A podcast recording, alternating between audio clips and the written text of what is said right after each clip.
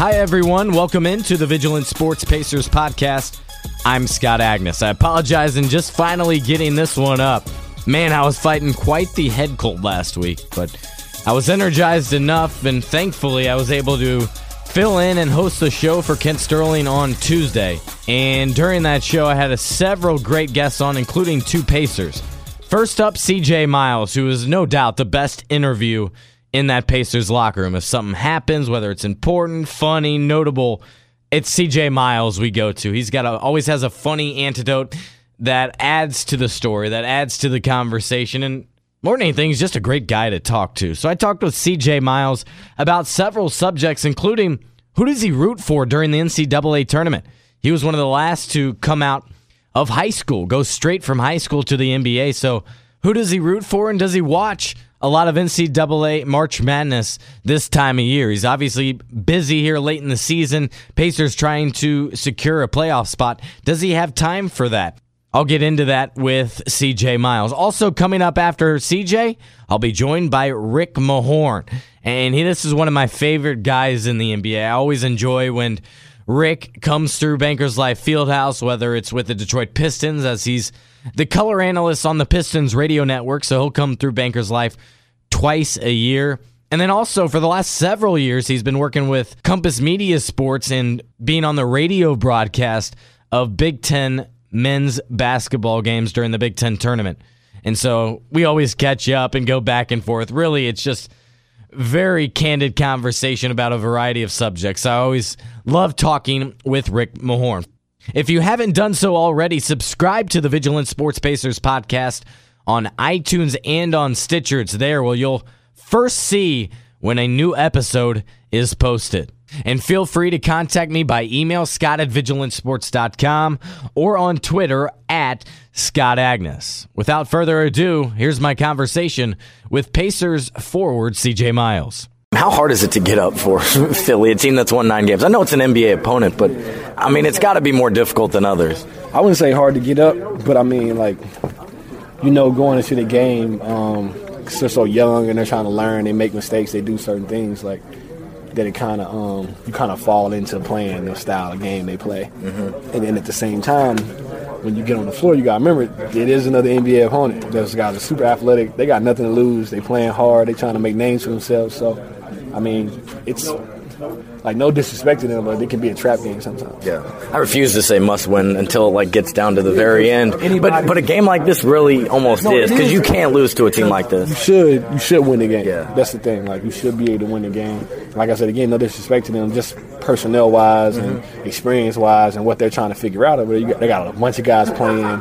There's not a lot of continuity yet because they got guys trying to figure out their roles in the NBA and things like that. Um, but you look at it as a team, you should feel that way that you should win the game. And just like they feel like every night they should be in game, they should be competing every night. They know there's going to be nights some teams have been together and got continuity, they're going to beat them, but they know they should be able to compete hard every night. And just like on our end, we should be able to compete and win games like this. And um, I mean, it's any but any night anybody can be. True. It's like it's like the Final Four all year, like the yeah. tournament, it's like yeah. March Madness all year. It's a little different though, because I mean, you guys have that experience and don't make those silly mistakes that we see on the college level. As crazy, but everybody's an NBA player. Like people watching it from home sometimes don't really understand the, the, the level of talent. They look at records and they realize and they don't realize that how good certain teams really are and how good certain players really are and just the talent level through the entire league. There's a reason there's only 400 and something of us. There's yeah. A, yeah, there's a reason why every guy that anybody watching the game is like, oh, he's terrible. If I take him to any gym that mm-hmm. you want to go to, yep. there's nobody in the city that can out that can outplay him. He just he just lets you know the pecking order. How much are you watching NCAA tournament? You don't have a team, do you? Who, who would be your team since you didn't go to college? I don't have a team. I still root for Texas, obviously, because I was going to okay. go there. Um, but like, I just watch as many games as I can. Um, I'm not. My girl's real big into college. Like, if you follow her on Twitter, I know you do. Yeah, she's yep. big college. Like, she for her birthday, one of the presents she got was like the college almanac. That's how big. Really? yeah. Like, and that's for her, not for you. Nah, even though. Yeah, she's a big North Carolina fan. So like she watches North Carolina games like she's watching us play. Like, How'd she? I've, I've noticed that. How did she get um, obsessed with North Carolina? Just growing up, I guess. Just um, fell in love with it. I really, I never really asked her the whole story of it, but I mean, I just since I've known her, like, she was at college in Corpus Christi, wearing North Carolina stuff. like, so I mean, that's just her thing. And coming up Friday, it's, I mean, locally she'll hear about IU and North Carolina squaring off a little bit. How much are you able to watch any of the college game throughout the regular season? Um, during the regular season, I don't get to see that many. Yeah. Um, I, I mean, I see the big guys on Sports Centers and the highlights and things like that. I get to see that stuff, and I'll catch some of the you know the games that get big time exposure. Um, but and obviously I'll catch some Indiana games based because I'm here. But um, I don't watch a lot. I mean, I follow it enough to know kind of what's going on, but not enough to fill a bracket up. But you, I'm sure you did, though. Didn't you be didn't. part of? You didn't. I didn't. Is this the first time ever? You just No, just the I- usual. I don't. I'm not a. I'm not. A, I just. I just rather just watch the games. You guys play the squares game, Yeah, right? we do. I just didn't. And I've never done it though. Really? I've never. I've never done it. Focus back here on the Pacers. How aware of you going into each game and just about uh, the amount of home games you have at home? Coming up Thursday f- wraps up a five game homestand. It's part of eight of nine. How aware of you though are you throughout the season of such a big homestand like we have right here? Um, I think it's great. It's like perfect timing for us. We're getting tired and uh, getting guys all the way back healthy, getting guys rhythm, getting guys continuity, having practice days. Like myself, I missed basically a month of playing time. So like the last couple games has been just me trying to get my legs to get into a rhythm so I can just be ready to help my team around playoff times when I'm needed. Um, and the same thing with Ty, who comes in the first day and gets hurt. Um, I know. so I mean, it's just little stuff like that that really helps us, and then allows us as a team just to be around each other and build continuity on and off the floor. Being able to do certain things. I mean, we have appearances and stuff like that, but having those days in the gym, whether it be breaking down defense, breaking down offense, just getting better and better and better, and being able to go into the playoffs really at a good level. It also allows you to get, I would think, getting some kind of routine at home also. Mm-hmm. Yeah, you get rest because you get to sleep in your own bed. You get to be home. You get to be. Everybody's happy when they're with their families in their own bed, so that's always great. Especially guys, you know, they got kids and stuff. Like it's great to be able to have this much time at home and be mm-hmm. with them. You missed uh, some significant time there with all those injuries. How do you feel that progress has come along? I'm sure you're not 100%. Seems like no NBA player at this point in the season, right, is 100%. Do you, uh, do you feel like you're kind of where you want to be at this point in the season? Nah, No? nah. I would be way, way better, way, way better now at a regular. Like what the stuff I just had, just the calf strain and having leg injuries hard because you can't run. Like I couldn't run. I, you lose conditioning that way. You lose uh, a lot of stuff doing on the floor, and um, then getting um, food poisoning twice. like uh, How did that last one come? That was during the break, wasn't it? yeah, the first one came during the break.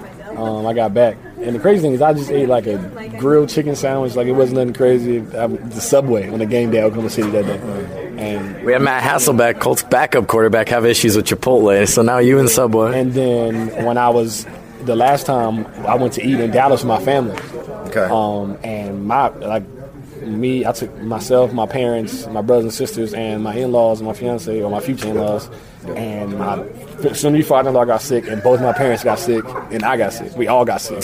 So um, it's, a, it's a nice restaurant, so I'm not gonna say because I don't know if if it was just a bad day. You or were the exception, perhaps. Yeah, something could have just happened, um, but um, it was definitely, definitely unfortunate. Very. That's the last thing you want, in addition to dealing with those injuries. from an injury, so it put me down even more. Then you got the dehydration to your body because you're not eating enough, you're not drinking enough, um, and that's how I got hurt the first time because I was coming off of it and hadn't eaten enough, hadn't really been able to fuel my body the right way, and played in the game and got hurt. So I mean. I mean, maybe it's just maybe it was maybe it's good for him. Maybe it just lets him be a little fresher coming into the end of the season. As a player, how is it to balance the eagerness to get out there? We see Rodney trying to get back, force it tied. They took it a little easier. What's the balance between, you know, wanting to get back out there and also understanding, hey, you can't get anything that's going to prolong and be a nagging type of injury? We competitors. That's what we do. That's what we've done since we were kids. Like this is what we do. And you watching your teammates play the game and go to and battle every night. You want to be able to help them, and you want to be able to. It's just to help your team. You want to be able to play in front of your hometown fans. You want to be able to show them that you, you that you want to be out there. That you mm-hmm. appreciate the opportunity. That's the biggest thing to me. Like I just I don't ever want anybody that ever knows me knows that I don't ever want to feel like anybody ever feel like I don't appreciate this. Like being in the NBA, being able to, to play basketball for a living, support my family, to do what I love every single day. I never want anybody to think that I don't appreciate it because anytime I'm off that floor, it's because I had to be. Like it's not because I wanted to be. So talking with CJ Miles. We'll wrap up here. You're talking about movies. A lot of things you're excited about coming out. Batman, uh, the, the, number one. It any, seems like anything with a comic book superhero, I'm I'm with it. I'm in it. Like, oh, I don't been hooked since a child. Yeah, I mean, well, I got into it a little more as I was older, but Ninja Turtles I was into since I was a kid. Batman I was into mm-hmm. since a kid. Um, all the comic books, The Flash, Arrow, all the TV shows. I watch all of that stuff on Netflix. I'm, I'm, I'm all over those. Daredevil season two just came out. I got to sit okay. down and binge watch that and finish that. Um, Jessica Jones that was on Netflix. Daredevil season one. I watched that. Like I watch anything that's into. I'm into. I own a couple comic books. I own some some Ninja Turtle collectors books. I've got yeah. Is that the biggest thing you do to kind of pass time, especially when you're on the road? Is just kind of uh, Netflix.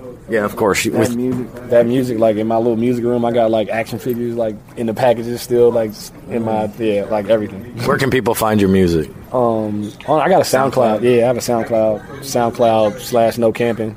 Um, it's pretty simple. Perfect, CJ. Appreciate the time. Thanks so much. Thank you.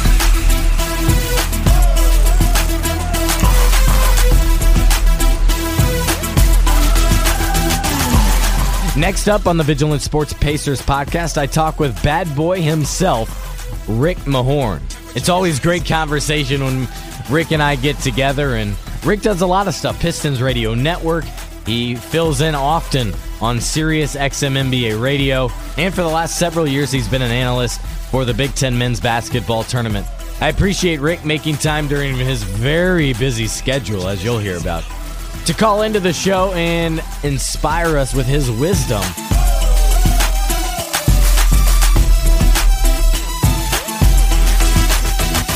How you doing, Rick? I'm I'm doing great, Scott. Waiting on you all day to call me. it's not like you have anything to do today. Pistons aren't playing. I, I, listen, listen, listen. We we're winning basketball games, but I also am a dad. Oh and, yeah, and I also true. have to do the the honeydew list. And that we know that takes up more time than the other, and you don't want to screw that one up. Uh, I rather work. no, yeah, no doubt about that one. We'll start with this. Uh, what do you make out make out of the Eastern Conference? We see kind of about ten teams essentially.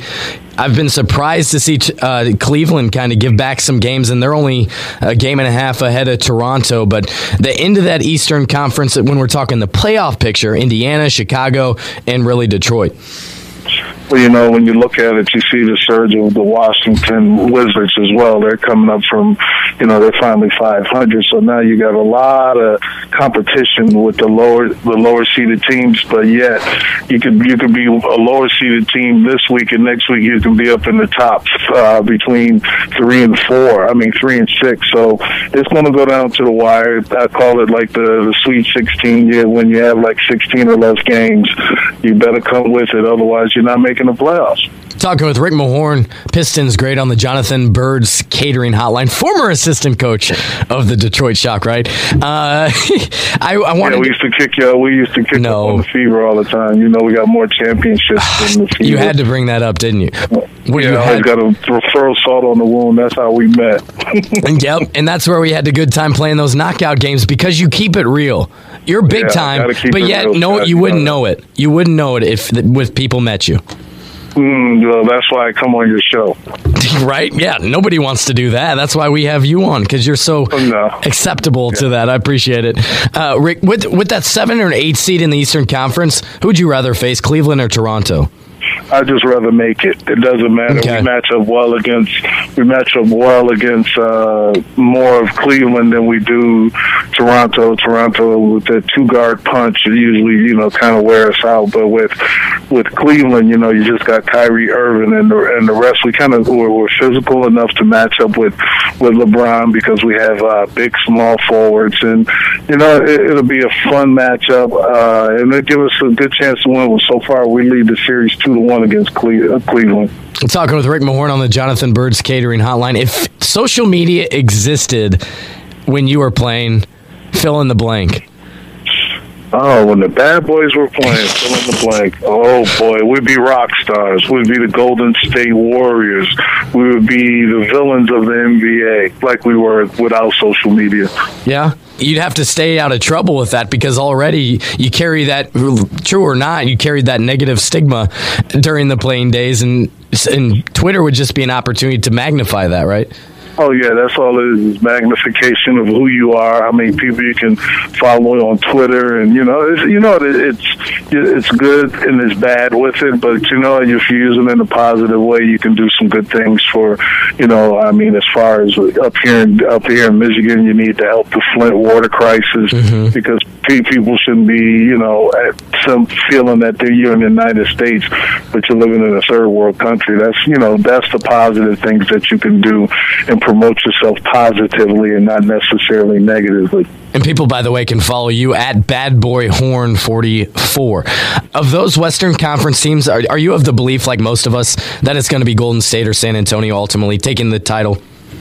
I, will put it this way: I hope both of them meet like I was hoping that yes. they met last yep. year, because you know you get a blip in the you get a blip in the radar. You know, it's all of a sudden you you're not there, somebody else is there. I'm looking forward to that. But then also, Scott, I, you know, you gotta you gotta kind of think: would they ever change the format? Would they do just take the top 16 teams in in the conferences and, and just you know on the top 16 teams in the NBA and let them play in a, a a new type series or change a little bit of the schedule and say, okay, let's play these teams on the West Coast twice instead of twice. We can play them three to four times.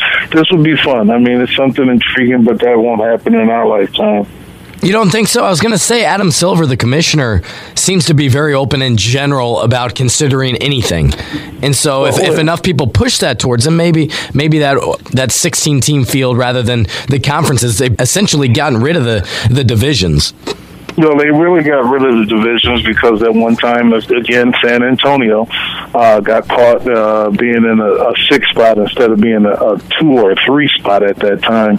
And that, you know, the thing about having divisions or even having conferences. You know, you only play each team uh, a home and home, but it would be kind of cool if you can say, let's say, if Kobe wasn't retiring, you could probably see Kobe more more times on your team. You know, whoever plays who. Be nice if they can ever come up with something like that. But I mean, uh, you you got to be optimistic, and uh, Adam Silver's doing a, a job, a great job of keeping his NBA in the forefront of you know a lot of the sports. What do you make of this Kobe Bryant farewell tour because to me, it's not him. I mean, it's weird seeing him pregame hug guys, smile. That's not who he is, but I, I know he's kind of just embracing it. And he turned the storyline of Father Time has passed you over instead of, hey, enjoy this last time in front of this crowd. Well, you know, it's it's it's two things. You know, you look at the the guys that's been around. Like I look at Kevin Garnett. Would he do a farewell tour? No nope. chance. Would Would Tim Duncan do a farewell farewell tour? Nope. I think the last guy I think did a farewell tour was probably Dr. J.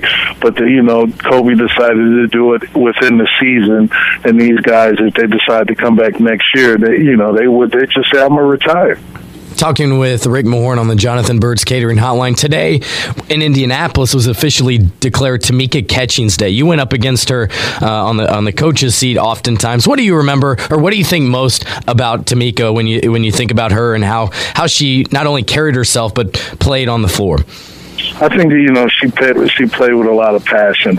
I mean, other than you know we, respected a lot of the teams, and she was one of the one of the players that you thought if she ever got a championship, it would solidify what she's about. Would she be a Hall of Famer? I think she is a Hall of Famer because the way she brings it every night, her desire and her dedication to the sport, not only to the sport, but uh, into you know the community. She does so many positive things that you know I have the utmost respect for her, and I think you know she's an ultimate competitor. Yeah, even though you guys knocked the team off a couple times, that's what you got to yeah, do when you play. You know, that was all about you know the competition yep. side. But she, I'm telling you, she was one of those. Uh, she was one of those athletes that you go like she puts the work in. She is very, you know, like I said, community oriented, very, you know, just just a comp- ultimate competitor. We got to leave the audience with something about Larry Bird. You guys had your battles. Watching that Bad Boys documentary was enlightening to me, and, and seeing you guys compete. Specifically, what stood out to me was just how Laimbeer, in particular, who I still don't like, and you know that, would just. Toss, I know you don't like him. Bird doesn't like him either. No, so. I know, and he would just toss Larry Bird like a rag doll almost, and because that's what you could do back then. Today, that would be ejections. What about Larry in your battles? Do you think about? I think Larry, uh, when I played against uh, Larry Bird, I thought Larry Bird was the ultimate competitor. Again, uh, um, he came on the court, he played with such passion of the game.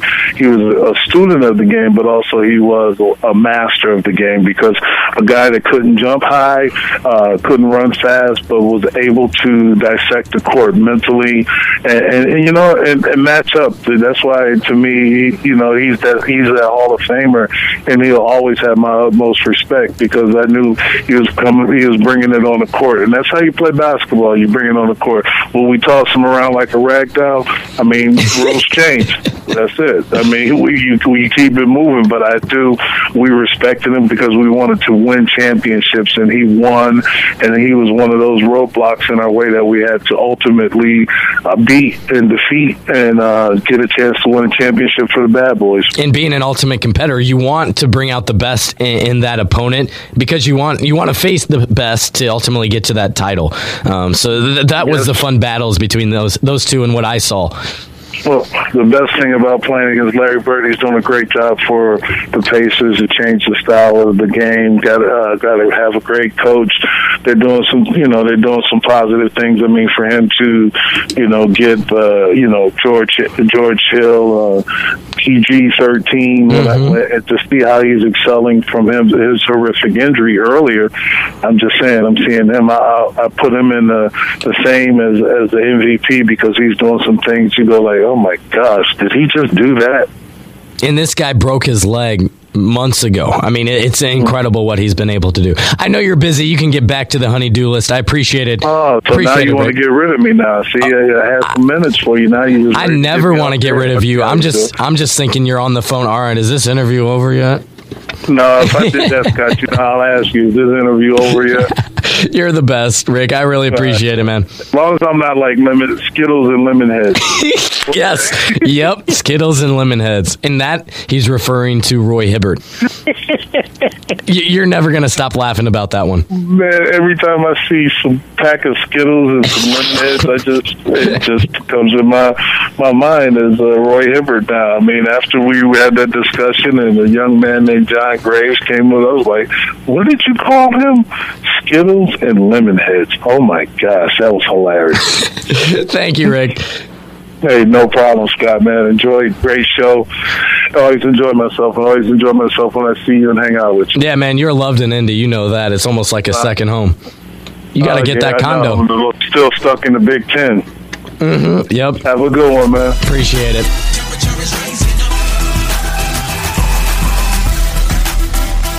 That'll do it for this week's episode of the Vigilant Sports Pacers podcast. I appreciate those loyal listeners who are asking, hey, where's the show? Well, here it is. We got it for you, and we'll have another good one coming next week. If you could, please leave a review for the show on iTunes. We appreciate that one as we continue to grow the show and hope that more and more Pacers fans find us. That'll do it for this week's show. We'll talk to you next week.